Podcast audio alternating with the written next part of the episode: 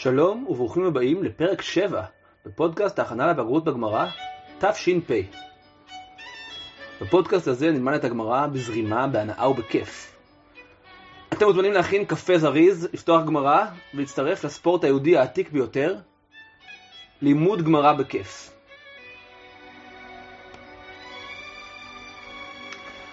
הפודקאסט הזה מובא עליכם בשיתוף מרכז שטיינזלץ וישיבת תקוע, שהיא הישיבה של הרב שטיינזלץ, והוא מוקדש לרפואת כל החולים וגם לרפואת הרב שטיינזלץ בעזרת השם יתברך.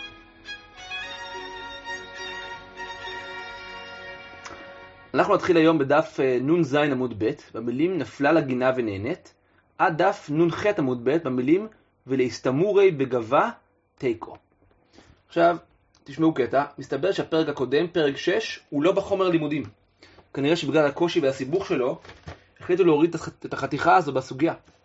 הם אה, לא סומכים שם יותר מדי על האינטלקט שלכם. אה, בכל מקרה, אם האזנתם לפרק הקודם, הרווחתם סוגיה מגניבה, אבל היא לא בחומר. עכשיו ניגש לפרק של היום, שהוא כן דווקא, אה, כן בחומר הלימודים. אנחנו נלמד היום ארבע סוגיות קצרות, שכולן עוסקות במשפט אחד במשנה. בגדול אנחנו נעסוק היום בזווית מיוחדת של נזקי צאן. הגמרא עוברת לדון בעוד דין שהופיע במשנה, שהוקדשה כזכור לנזקים מגוונים שכבשים יכולים לגרום לגינות. במשנה יש שני מקרים. מקרה שהבהמה נופלת לגינה של מישהו, ומקרה שבו היא יורדת לגינה של מישהו. ההנחה של המשנה היא שבהמה שנופלת בטעות לגינה או מזיקה בדרכים שונות, זה מקרה פחות חמור. זה לא לגמרי באשמתי. לעומת מקרה שבו הכבשה יורדת ונחת לגינה של מישהו, שזה לגמרי חוסר אחריות שלי כבעלים. בגלל ההבדל הזה יש במשנה שתי מערכות של תשלום. שתי סוגים של תמחור לנזק שנגרם. תמחור מחמיר ותמחור קל. במקרה שהבהמה נופלת לגינה של מישהו, אני משלם רק מה שנהנית. כלומר, אני מנסה לבדוק מה הבהמה הרוויחה כאן, ובעצם מה אני הרווחתי כאן, ואת זה אני משלם. במקרה שהבהמה יורדת לגינה ומזיקה, אני מתמחר את הנזק כמו כל הנזקים, אני בודק מה היה הנזק לבעל הגינה. זה נשמע אולי דומה, אבל ההבדל בין התמחורים הוא דרמטי ורב משמעות. יכול להיות הבדל נורא נורא גדול בין ההבדלים, עם מה שנהנית למה שהזיקה. עד כאן המשנה, וכעת ניגש לסוגיה. נפלה לגינה ונהנית, משלמת מה שנהנית. זה ציטוט, כן? הבהמה נופלת לגינה ונהנית, היא צריכה לשלם את מה שהיא נהנתה. כך כתוב במשנה. אמר רב, בנחבטה. לרב יש פירוש למשנה שמעמיד את הסיטואציה במקרה נורא נורא מסוים. בואו נזכר בסיטואציה. הבהמה הולכת ברשות הרבים, כנראה אזור שמגובה קצת או הרבה מעל פני השטח, והופ, נופלת הישר לגינה אורגנית מהממת. הדין במקרה כזה הוא שמשלמת מה שנהנית. עכשיו, עד עכשיו הבנתי די בפשטות שמדובר שהיא נהנתה מהאוכל, כן, היא נפלה לגינה ו- ואכלה, כאילו מהירקות של הגינה. ועל ההנאה הזו היא משלמת מה שנהנית. אבל רב מסביר שהכוונה כאן שהיא נפלה לגינה ונחבטה. בזכות המצע הרך של הלואיזה והננה האורגנים, היא לא חטפה מכה קשה. היא יצאה בזול מהסיפור שהיה יכול להיות הרבה הרבה יותר מסובך בשבילה. וכל זה בזכות הלואיזה והננה של השכן, שכנראה, כך אומר רש"י, גם ספגו מכה די קשה כתוצאה מההצלה של הכבשה. זה ההנאה. ההנאה בזה שהיא נפלה לירקות וניצלה בגלל שהיא אה, אה, לא קיבלה מכה קשה יותר. זו ההנאה, אומר רב, זו ההנאה שעליה צריך לשלם לבעל הגינה. על ההנאה של צמצום המכה של החבטה על ידי שימוש במצע הירק. עד כאן הממרה של רב, כעת הגמרא מנסה לדייק ולהבין מה ההשלכות של האמירה הזו. מה הרב התכוון לומר כשצמצם את הדין של משלמת מה שנהנית להנאה, רק להנאה של הצלה מהחבטה. אז הגמרא מדייקת. אבל אכלה, אפילו מה שנהנית אינה משלמת? רב אמר שהדין של המשנה הוא רק בנחבטה. ולפי זה, אם הבהמה אכלה מהגינה שנפלה אליה, אפילו את מה שהיא נהנית היא לא משלמת, לא תשלם כלום. היא תהיה פטורה לגמרי. זו מסקנה אבסורדית. כן? בהמה נופלת לגינה של מישהו, אומנם היא נופלה לגינה שלא בטובתה, אבל היא אכלה מהגינה של מישהו, היא תהיה פטורה. כך יוצא מדברי רב. האם זה רב, מה שרב התכוון לומר? בשלב הזה הגמרא לא דוחה את זה, היא לא נסוגה מיד מההבנה הזו בדברי רב, היא מנסה אפילו לתת הקשר יותר רחב לרעיון הזה, להגיד שזה הולך לפי שיטה כללית יותר של רב. לימה, רב לטעמי, דאמר רב, היה לה שלא תאכל. בוא נגיד שרב הולך לשיטתו. רב עקבי עם דעתו הכללית בנושאי נזקי אכילה של בהמות. שהרי רב אמר את המשפט, היה לה שלא תאכל. היא לא הייתה צריכה לאכול. עכשיו כמובן שרב לא אמר את המשפט הזה ביחס למקרה שלנו. הגמרא מנסה ליישב את מה שעולה לכאורה מרב עם שיטתו במקום אחר, שם הוא אמר את המשפט, היה לה שלא תאכל. איפה הוא אמר את זה? רב אמר את זה בהקשר אחר לגמרי. הקשר של בהמה שהכניסו אותה בלי רשות לחצר של מישהו. כן, אני לוקח את הבהמה שלי ומכניס אותה לתוך הגינה של מישהו אחר. והבהמה אכלה פירות וניזוקה מהפירות. האוכל שהיא אכלה גרם לה נזק בריאותי. אולי, אולי היא רגישה לגלוטן, אולי היא רק רגילה לקמח מלא, אולי זה עשה לה שלשול. בכל מקרה, הדין הוא, אומר רב, שבעל הבהמה לא יכול לתבוע את בעל החצר על הנזק שנגרם לבהמה מהאוכל שלו. בגלל שבעל החצר, בעל הגינה אומר, היה שלא תאכל. מה היא אוכלת פה בכלל? זה המשפט המקורי של רב, כן? אני לא יכול לתבוע בעל גינה על הנזק שנגרם כתוצאה מהאכילה של הבהמה שלי, כי בעל, בעל הגינה אומר, מה אתה רוצה? היא לא הייתה אמורה לאכול. עכשיו, מה הקשר של המשפט הזה לכאן? בשלב הזה הגמרא מבינה שרב בעצם אומר משהו כזה. בעל הכבשה אומר לבעל הגינה, הכבשה שנפלה, כן? שמע אחי, הכבשה נפלה לגינה, זה היה אונס. אני לא אמרתי לה לאכול בגינה שלך, אני לא אפשרתי את זה. היא לא הייתה צריכה לאכול, היא הייתה צריכה להישאר על הכביש של רשות הרבים, אבל מה לעשות, קרה אונס, היא נפלה. זה מה שהגמרא מציעה בשלב הזה, בשביל להבין את שיטת רב. כלומר, היא תהיה פטורה לגמרי אה, אם היא אוכלת בגינה בגלל שהיא נפלה. רב חושב שאם בהמה נופלת לגינה, היא פטורה, היא מחלה מהגינה. רק על ההנאה של החבטה צריך לשלם. ההבנה של השלב הזה בסוגיה בדברי רב היא די תמוהה, אני חייב להודות, והגמרא באמת דוחה את ההשוואה, ובעקבות זאת את כל הצורה שבה הבנו דברי רב. אז בואו נקרא את המשך הגמרא. אמרי, הכי השתא? אי מודע אמר רב הטם, היה שלא תאכל, איך דתזקה היא, דמצי אמר לי מרי דפרי, לא משלמנה, היה לה שלא תאכל. לאזוקי היא אחריני דפטירה לשלומי, מי אמר? בואו נתרגם. ככה אתה משווה? מה שהרב אמר שם את המשפט, היה לה שלא תאכל, זה במקרה שהיא הבהמה בעצמה ניזוקה. ואז יכול בעל הפירות לומר, אני לא משלם, היא לא הייתה צריכה לאכול. אבל במקרה שהיא מזיקה למישהו אחר, האם רב יגיד את המשפט הזה? כן, מה הקשר בכלל אומרת הגמרא? במקרה שלנו הבהמה אכלה מהגינה של מישהו, למה שהיא לא תשלם את מה שהיא נהנתה? אלא, אומרת הגמרא, אלא, לא מבעיה כאמר, לא מבעיה אכלה דמשלמת מה שנהנית, אבל נחבטה אם המבריח ערים מנכסי חברו, ומה שנהנית נמי לא משלם, כמשמע לן. כן, המילה אלא תמיד מסמנת שאנחנו חוזרים אחורה, ובעצם נבין עכשיו את דברי רב באופן אחר לגמרי. אלא, מסבירה הגמרא, אנחנו לא הבנו בכלל את דברי רב. כשרב העמיד את המשנה במקרה של נחבטה, הוא לא התכוון לשלול מקרה של אכלה, אלא להפך, לכלול גם את המקרה של נחבטה. לא רק, אלא גם. כלומר, לא רק כשנפלה ואז אכלה משלמת מה שנהנית, אלא אפילו בנחבטה, שיש סברה טובה לומר שעל זה הוא לא יצטרך לשלם. כי, כי בעל השדה הוא בעצם מציל את הבהמה על ידי השדה שלו. זה כמו מישהו שמבריח אריה מלהזיק לנכסים של חברו.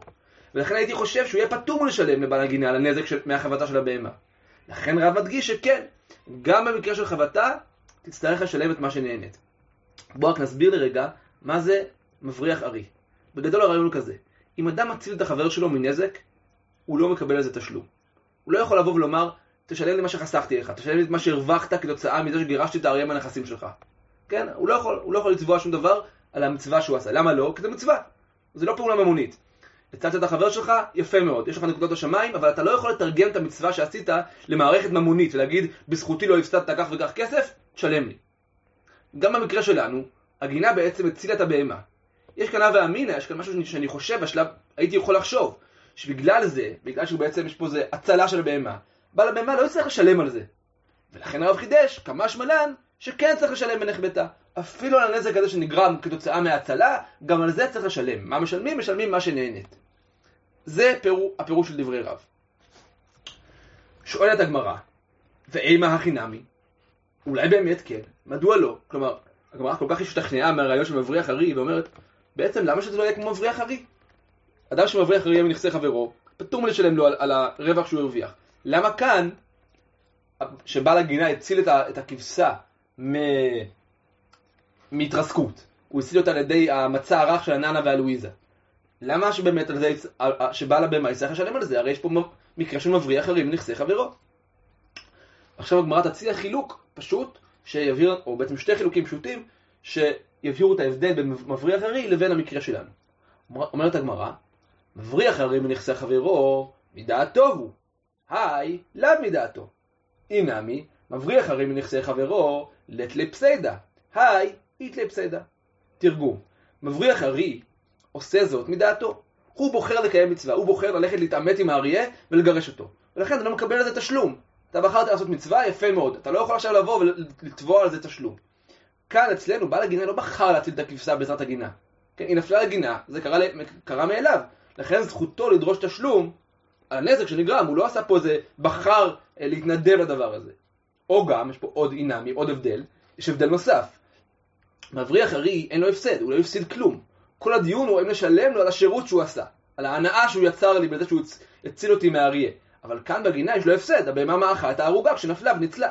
לכן ברור שהוא יצטרך לשלם את מה שנהנה.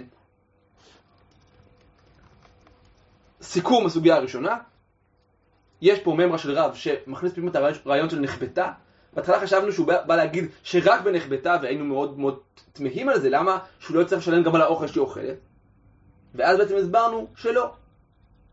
רב רצה רק להוסיף פנימה את הרעיון של נחבטה, בגלל שהיה לי הווה אמינא שזה יהיה כמו מבריח נכסי ארי, אה, מבריח ארי מנכסי חברו, ואז הגמרא גם טורחת להסביר לנו מה ההבדל בין זה לבין נכסי ארי. מבריח נכסי ארי, מבריח ארי מנכסי חברו, הוא עושה פעולה התנדבותית ולא מפסיד שום דבר, לעומת המקרה של פה, שהבעל הגינה לא התנדב לזה, וגם באמת הפסיד על ידי ההצלה שלו, ולכן הוא אמור לקבל פיצוי את מה, שהוא, את מה שהיא נהנית. נעבור לסוגיה הבאה.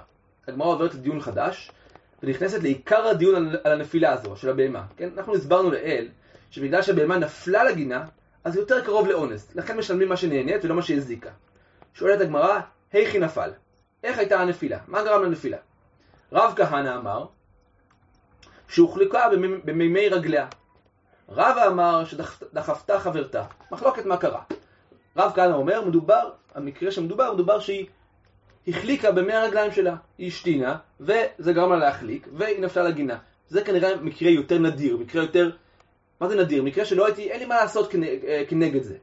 רבא אמר שדחפתה חברתה, יש לי כמה בהמות שהולכים בדרך, הם הולכים אולי, אולי יש פה איזה גשר כזה, בוא נדמיין גשר, יש לי כמה כבשים שהולכות בגשר, ואחת מהן דחפה את חברתה והיא נפלה לגינה של, הח... לגינה של השכן.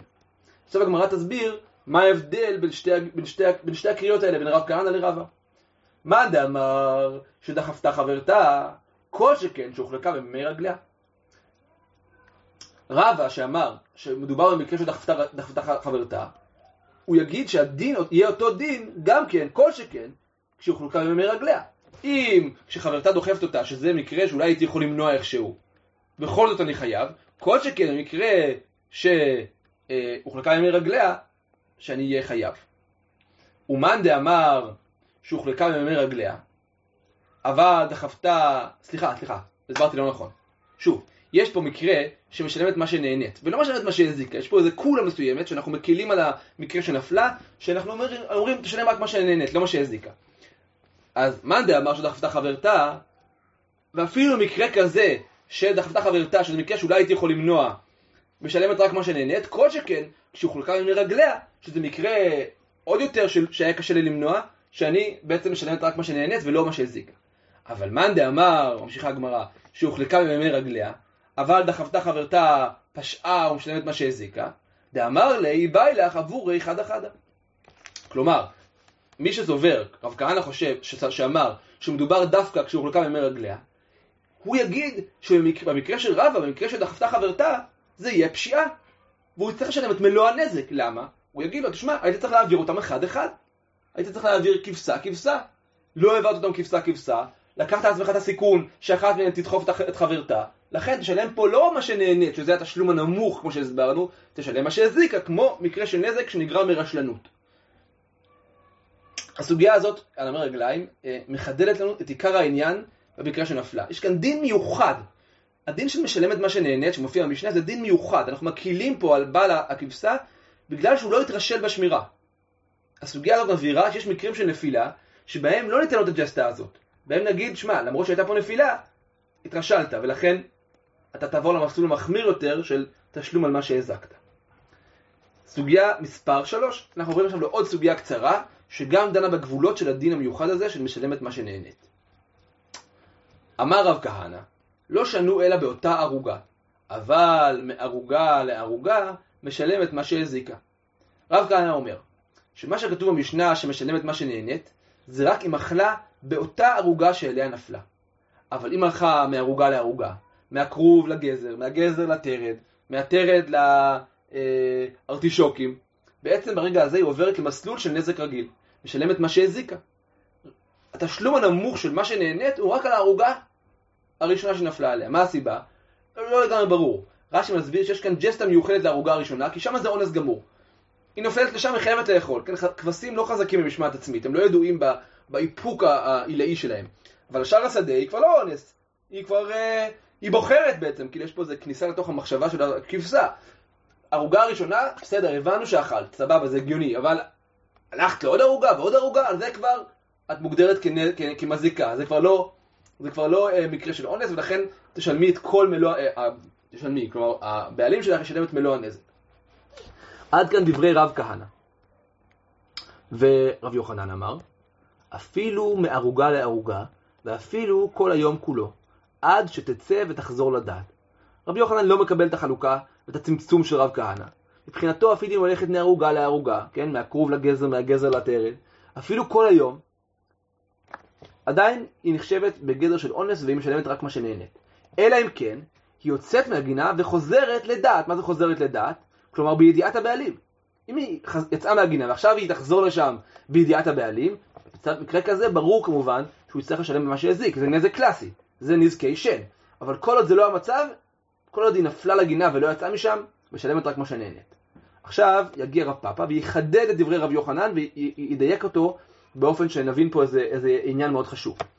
אמר רב פאפה, לא תימא עד שתצא לדעת ותחזור לדעת, אלא כיוון שיצאה לדעת, אף על פי שחזרה שלא לדעת, אף על פי שחזרה שלא לדעת. מאי טעמא? דאמרי, כיוון דילפא כל אימת דמשתמטא להתם רהטא. בואו נסביר. רב פאפה מדייק בדבריו של רב יוחנן ואומר, אל תבין לא נכון. אל תבין שצריכה, שבשביל להתחייב על מלוא הנזק, צריך שהיא תצא בידיעת הבעלים ותחזור שוב בידיעת הבעלים. ורק אז במקרה כזה רב יוחנן אומר שמשלמת מה שהזיקה. לא.